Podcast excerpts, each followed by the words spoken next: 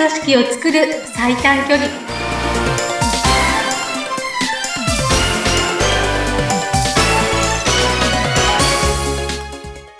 強い組織を作る最短距離。組織力アップコンサルタントの中山智子です。インタビュアーを務めます。ズッピーことズシ秀次です。中山さん今週もよろしくお願いいたします。はいこちらこそよろしくお願いいたします。はい。あのここのところね数回まあ、強い組織を作る最短距離。でもそもそもこのパーソナル分析って何なの？とちょっとあの根本に迫るところでお話をお伺いしてきているんですが、あの前回ね、まあ、大きく人の3タイプに分けてますよ。価値観に、まあ、赤タイプ青タイプ黄色タイプと、うん、分けられていますよ。っていうお話。それからまた細分化されて、まあ、価値観どんどんいろんな要素を入れながら分けていってるというお話だったんですが、まあ、例えば同じ色で合うグループに属してればいいんだけど、それをこう人を特化へ引っかえ、ちょっとこの二人は、あの、あんまり離れてるから、ちょっとペアリング変えた方がいいんじゃないかって、これ実際にはなかなか組織としては難しいじゃないですか。うん。そうですよね。うん。うん、このあたりのところ、ちょっとどう解決していけばいいのかなってふと思うんですけども。はい。もちろんそうだと思います。実際ね、はい、もうスタートしていて、そんな簡単にね、人事異動なんてできないっていうところもたくさんあると思いますし、はい、そもそもが、あの、そんなにね、変えられるほどいろんな部署があるとか、そういうわけでもないケースもあると思うんですよね。全体で数名だったりとかね。はい、そういった場合は、じゃあ、今いる人で、どうやってそういった違いをね、乗り越えて、いい雰囲気で、ストレスを感じることなく仕事をできるようになるのかっていう、そこをね、お話ししていこうと思います。はい、お願いします。居心地がいい方がいいに決まってますからね、それはね。そうです。やっぱりその雰囲気のね、うん、あの、いい雰囲気っていう、ふわっとした言葉だけれども、うん、やっぱり人生ね、仕事に費やす時間が多いわけですから、はい、その仕事の場でね、ギスギスしていたり、居心地が悪かったりしたら、だいぶね、ストレスが大きくなっちゃいますからね。そうですね。どうしましょう。はい。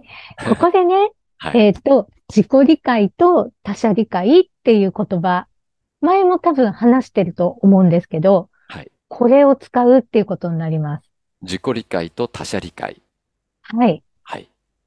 じゃあ、実際あった例を話すんですけど、最近ね、あの、しているサービスで、チーム人数分パーソナル分析診断シートを購入していただくと、ワークショップをしに行くっていう無料でね、はい、サービスをしてるんですよ。うん、なぜかっていうと、うん、その、まあ、私なんかはその自分のね、パソコン上にパーソナルデータを出してコンサルティングしていくんですけれども、はい、そのね、パーソナルデータっていうものは切り売りができるんですね。うん、ズッピーさんがじゃあ自分の買いたいですって言ったら、じゃあそのデータを1枚のシートにして、うん、で、あの、お送りして、お売りすることができる。はい。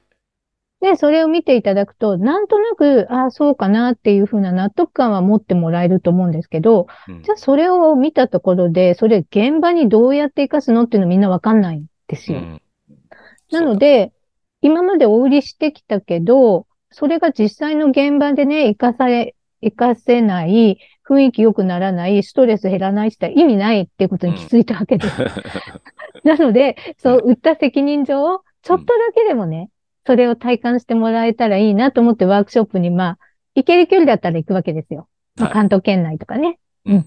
まあ、そうじゃない場合は、ズーム対応とかになると思うんですけど、で、そのワークショップで何をするかっていうと、まあ、1時間ぐらいのほんの短い時間なので、いろんなことはできないです。はい、ただ、その自分理解と他者理解をちょっと体感してもらう。うん、じゃあ、この間のケースはですね、えー、っと、あの時、6名いらしたのかな、うん、えー、店長さんがいて、あとスタッフさん。がい。るってい。う場面で、はい、えー、皆さんその診断シートを持ってるわけですよ。自分のね。はい。成績表。はい。成績表で、みんなが満点のね、成績表。うん、はい。で、えっと、その中には、さっき言った赤、青、黄でえっ、と、円グラフがね、こう、書い。てあるとこがあるんです。うん。で、人によっては、同じ色で全部埋め尽くされてる人もあれば、はい。赤も青も黄色もある、持ってる人もいたり、うん。それから2色で構成されてる人もいるんです。うーん。うん。ちなみに私はもう2色しかなくて、はい。黄色持ってないっていうパーソナルなんですけど、個性なんですけど、はい。まあ、いろんなシートがあって、こう何人いても、それが同じ人がまずいないってことをみんなわかるわけですよ。うん。うん。三たった3色なんだけどうん、組み合わせが違ったり、配置、その色がある場所が違う。右側にあるとか左側にあるとかね。うん。同じシートの人はたった3色のとこを見てもいないっていうことがわかるわけです。うん。うん。で、じゃあそれを見ながらっていう話をしていくんですけどね。はい。よくある、こう、コミュニケーションのすれ違いってこんなことが起こるんですよ、みたいなね。うん。えーっと、例えば、その、この間、前回の時は、価値観っていうものが、だから優先順位が違うんだよねっていう話をしたと思うんです。はい。で、例えばコミュニケーションの、うんと、優先部位が、部位の話も前したと思うんですよね。うん。目を第一優先で使う人もあれば、はい。耳を第一優先で使う人もあるしっていう話したと思うんです。はい。で、そういうのって多分ね、みんな考えたことがない。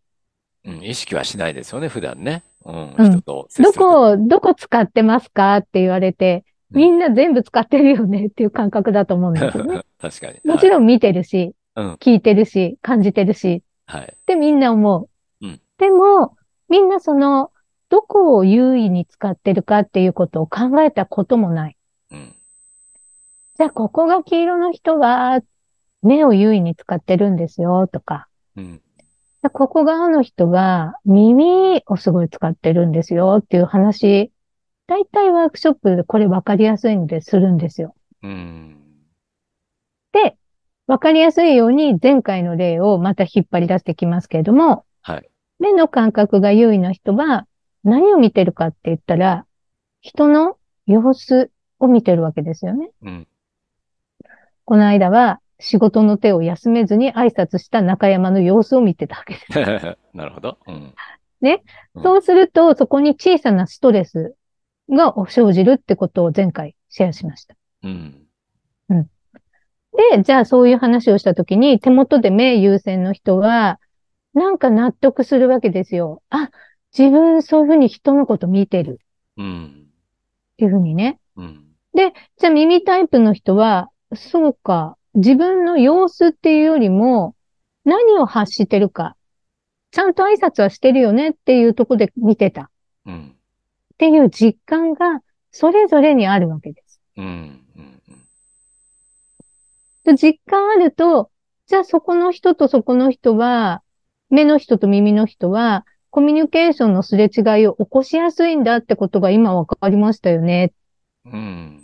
ていうことになるわけですよね。そうだね。うん。はいはい。うんうん。そう。じゃあこの人たちが、そういうすれ違いをなくすためには、耳の人は自分の態度っていうものを見てる人がいるんだってことを理解すること。うん。言葉を聞いてるだけではなくて、全部見てる人がいるんだことを理解する。うん。うん。じゃあその目優先の人は、耳を優先して言葉っていうことが優先の人がいるんだってことを理解してる。理解する。うん。と、ちょっと態度は、ええと思っても、きちんと言葉で言っていたら、その人はそういう気持ちなんだっていうふうに理解をしてあげる。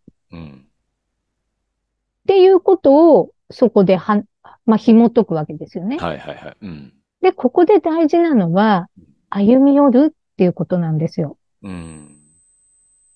目優先の人が自分は目なんだからそういう態度気をつけてねって言うのは開き直りですよね。はいはい。うん。耳の人が自分は耳優先だから言葉で言ってたら許してよねっていうのは開き直りなんですよ。うん。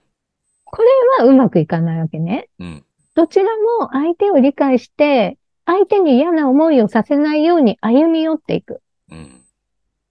でも、そうは言っても、もともと持ってるものと持ってないものっていうのは違いがあるので、うん。やってし、やってしまうってこともあるし、ちょっと足りないってこともあるわけですよ。うん。だからそこが理解してあげる。あ、あの人は耳優先だからね。これが自分理解と他人理解なんですよ。うん。そうか、そうか。うん。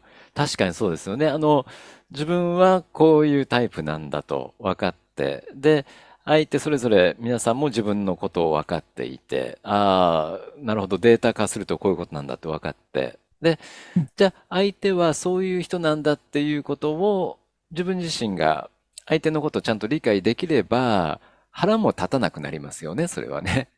そうです。腹立ち具合がまず減りますよね。そうだよね。またやってるとかね。うん。でもそういうタイプの人なんだから、うん、私も気にする必要はないよなって思えるそのデータがやっぱ強みですよね。いきますよね、そうですそこでね。うはいん。これはオープンになっているっていうことがう、その組織のストレスを減らして、うんお互いに歩みようとする気持うんちが生まれる、きっかけになる。そうだ、そうだ。うん。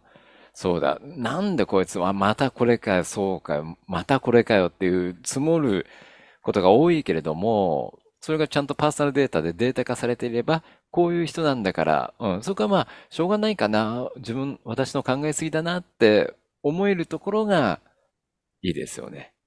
そう。でうん、やっぱりその努力ももちろん必要で、うん、その自分が誤解されないようなことを気をつけていくっていうのも大事じゃないですか。う。ん、それが、みんなでいい職場を作っていこうっていう、なんだろうな、こう、みんなが中に寄るっていう、うん、外側に行くんではなく、コミュニケーションから離れるのではなく、うん、一歩、あい踏み込む、ここができるかできないか、チーム組織においては肝だと思うんですよ。うん、うん、前もちょっと話、どっかの回で話したと思うんですけど、今の日本で良くないのは、コミュニケーションの外側になってる。コミュニケーションにそもそもなってないっていう話をちょっとように感じますっていう話をした回があると思うんですけど、はいその、人から嫌に思われたくないから、うんやらないっていうことなんですよね。例えば、こんなこと言ったら、場の空気読めないって思われるかもしれないから言わないでおこううん、とかうん、こんなこと言ったら、聞いたら、こう、無能だとできないやつと思われるかもしれないから聞かない、聞きたいんだけど聞くのどうかなうん、とか、うん、それから忖度っていう言葉も話しましたけど、相手がどうかわからないから、勝手に思う、を想像してね、うん。やめておこうっていう。要するに、本当に相手がそうなのかわからないから、外側に行く。この外側、外側、外側っていう風になっちゃっうん。てるケースの方が、あの、多く見受けられるんですよね。はい。でそういう組織、チームでうん、いい何かを作ろうっていうことってほぼできないと思っていてう。ん、そうだね。うん、みんなが中へ入れる状態。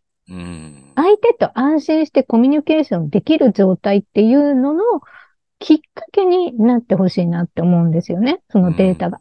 はい。うん。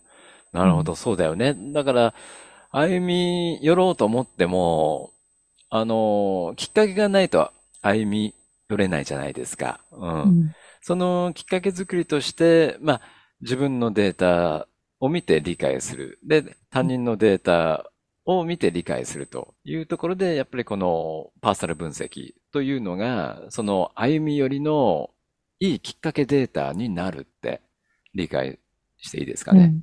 と思います。うん。なので、先日そこね、本当に小1時間しただけで、はい。すごくね、雰囲気があ明るくなるわけですよ。うんみんながその初対面の私に向かってね、うんああ、自分こうこうこうとか言ってくれるんですよ。うーん。うん。そうだよで、ね。おその、互いがこう笑いになったりとかね、うん。あ、そういうのなんかわかる、そうだったんだね、とかね。うん。そのことがきっかけで、会話も生まれたり。そうだよね。その題材がそこにあるっていうだけでもね、やっぱり、うんうん、共通の話題にそれがなっていくわけですから、うん。なるほど。わかりました。なんかその、データデータってね、なんで、なんかそういう杓子定規で分け、ね、そんな人を分けて、分析して、ペアリングしてっていう部分も、ね、あの、そう思う方もいらっしゃるかもしれないけれども、うん、やっぱり歩み寄れる、その題材がそこにあるっていううんことかな。うん。はい。こんな考えでよろしいですか？はい。わかりました。ここのとこ数回ね、あの強い組織を作る最短距離の中でも、なんでデータ分析なの、パーソナル分析なのっていうことをえーお伺いしてまいりましたけども、うん、ちょっと根本にまた今回も書いてね、お話を頂戴しました。はい。はいね 次回はどんなお話になるのかな、楽しみです。はい。あ、そうですね。はい。じゃあ今のワークショップの、さらに、じゃあ、もう一歩応用版を話します。あ、そうですか。うん。はい。わかりました。楽しみにしております。今週もありがとうございました。ありがとうございました。